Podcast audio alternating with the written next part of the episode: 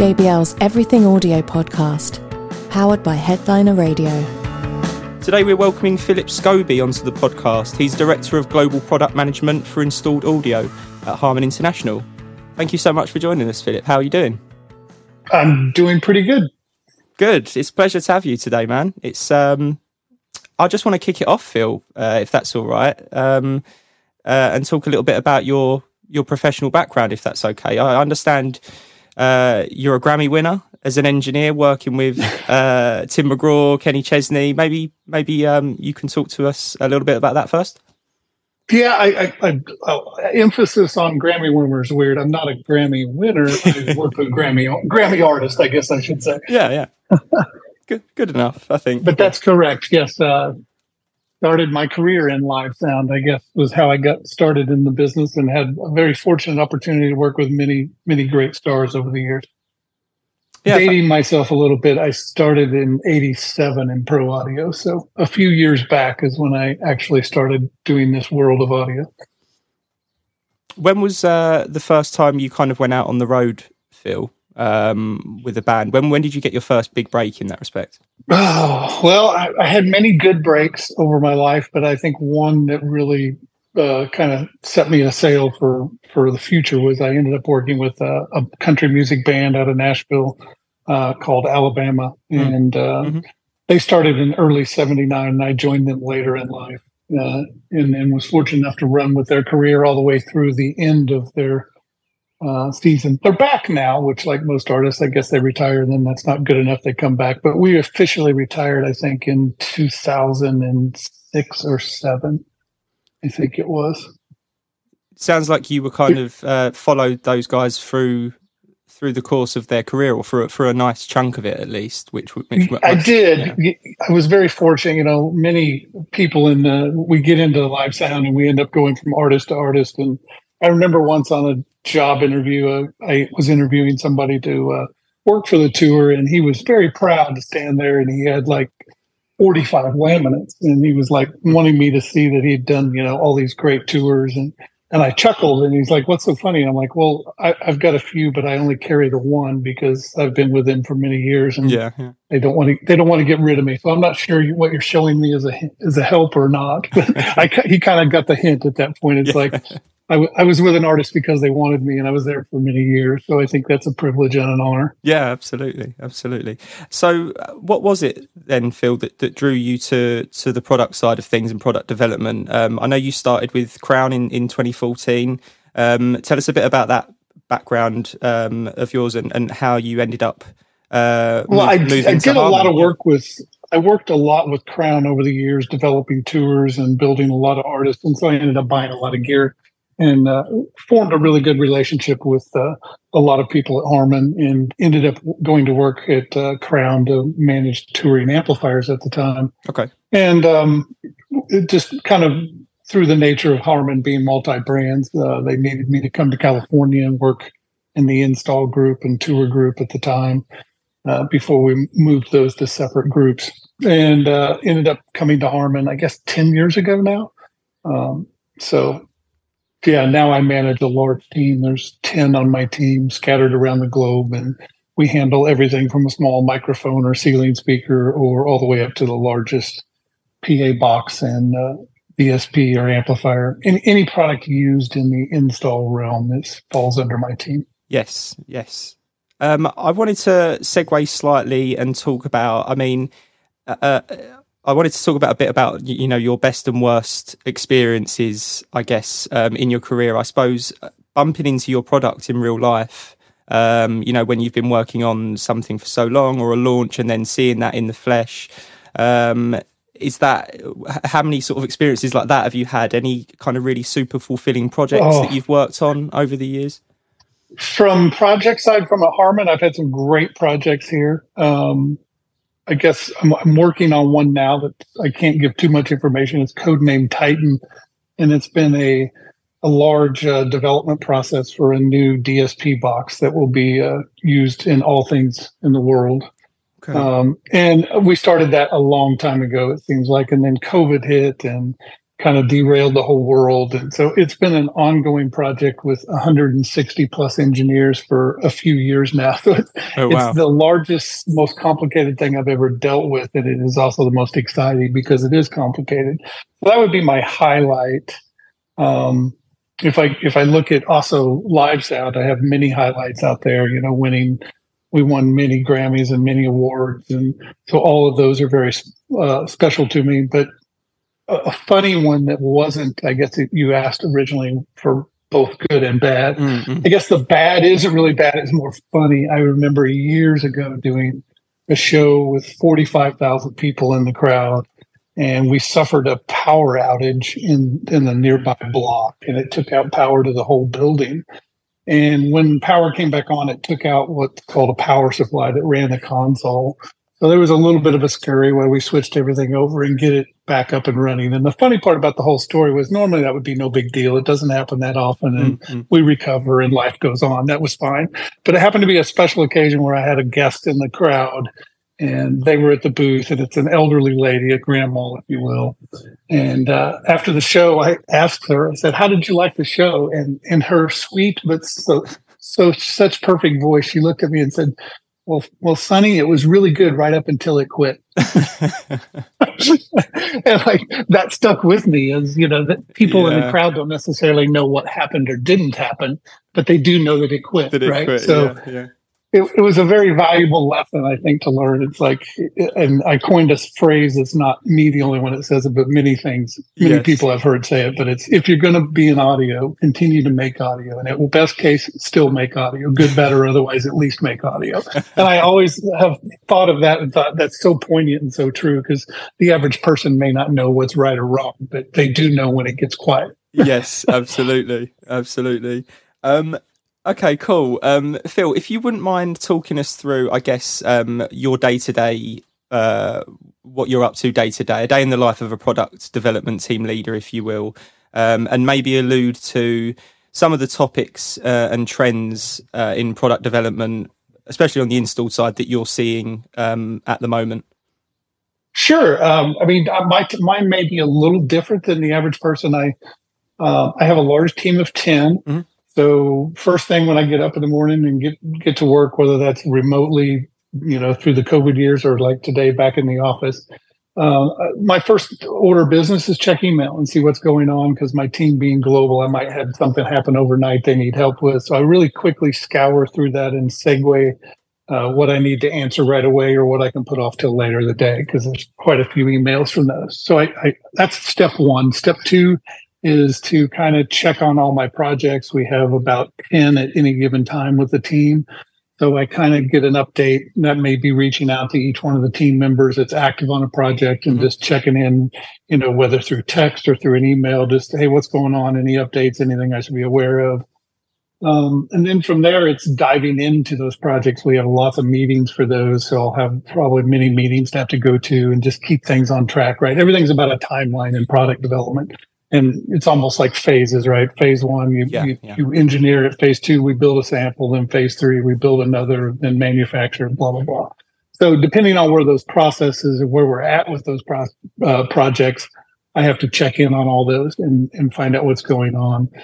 Um, then there might be um, some product development where I need to go do a presentation or something to whether that's to engineering or outside the company. Maybe it's customers or future people potentially using the product. So we do lots of travel and uh, WebEx presentations and education of, of the product and what we're trying to do. Work with sales to make sure we're targeting the right market, the right price. So there's hundreds of little things, and it's it can be really exciting when you see uh, product management is from cradle, you know, or birth to the end of life of a Yes. product. So there's there's many different things I have to do in a day. It might be taking care of an older product and phasing it out, or checking on a supply chain issue. COVID caused us many griefs, as you can imagine Yes. with uh, supply shortages. So we, we sort of diverted our role. A lot of times we were not doing product uh, development so much as product support, trying to figure out how to continue to make it and build it and get it for our customers. So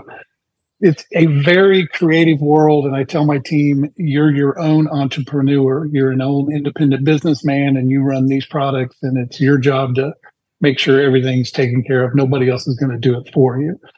So, lastly, I think I check in with my team, and if they need anything from moral support to somebody showing them how to do something they haven't done or whatever, mm, that's mm. kind of my leader role, father role, if you will, to help the team get forward.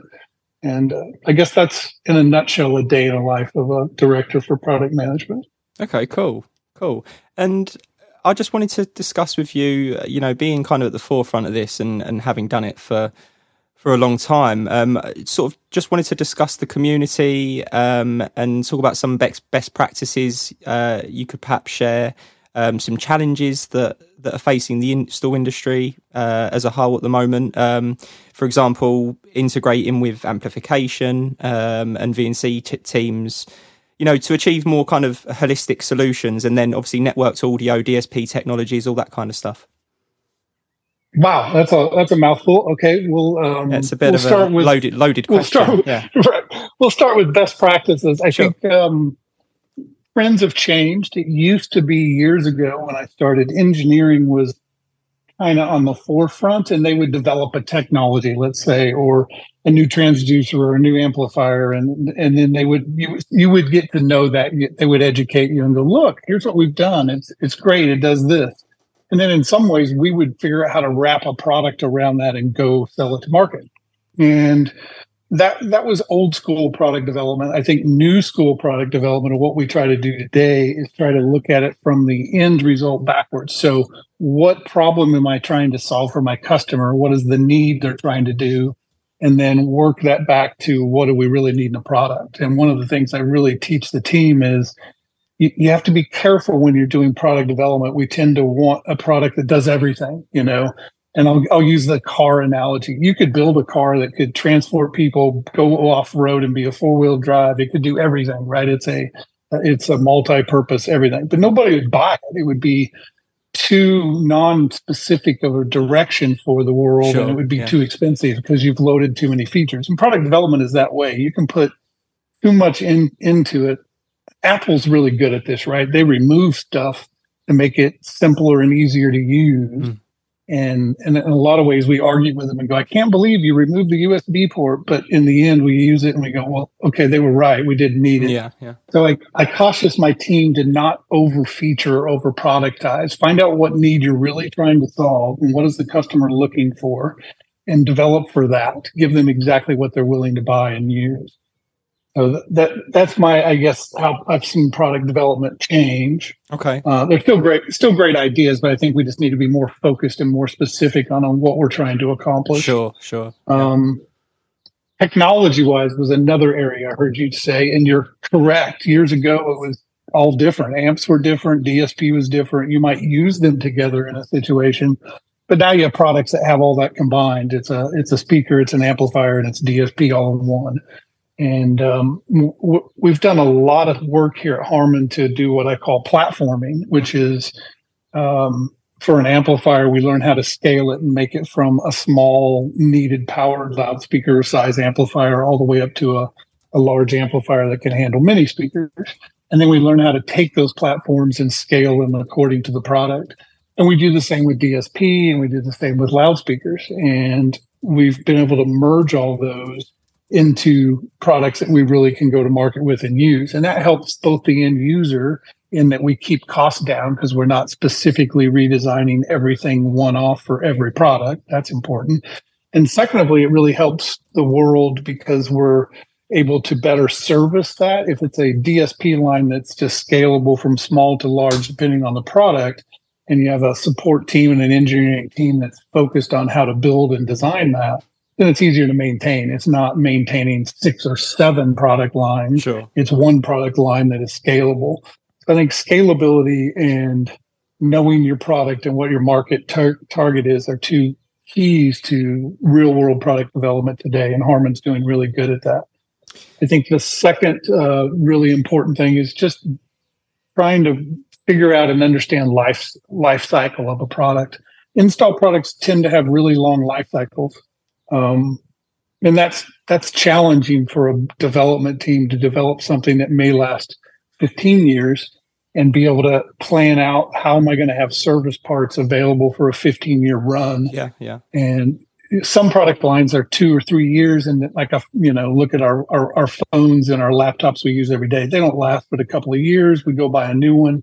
You don't really worry about repairing them so much. They're disposable, and you just get a new one and move on.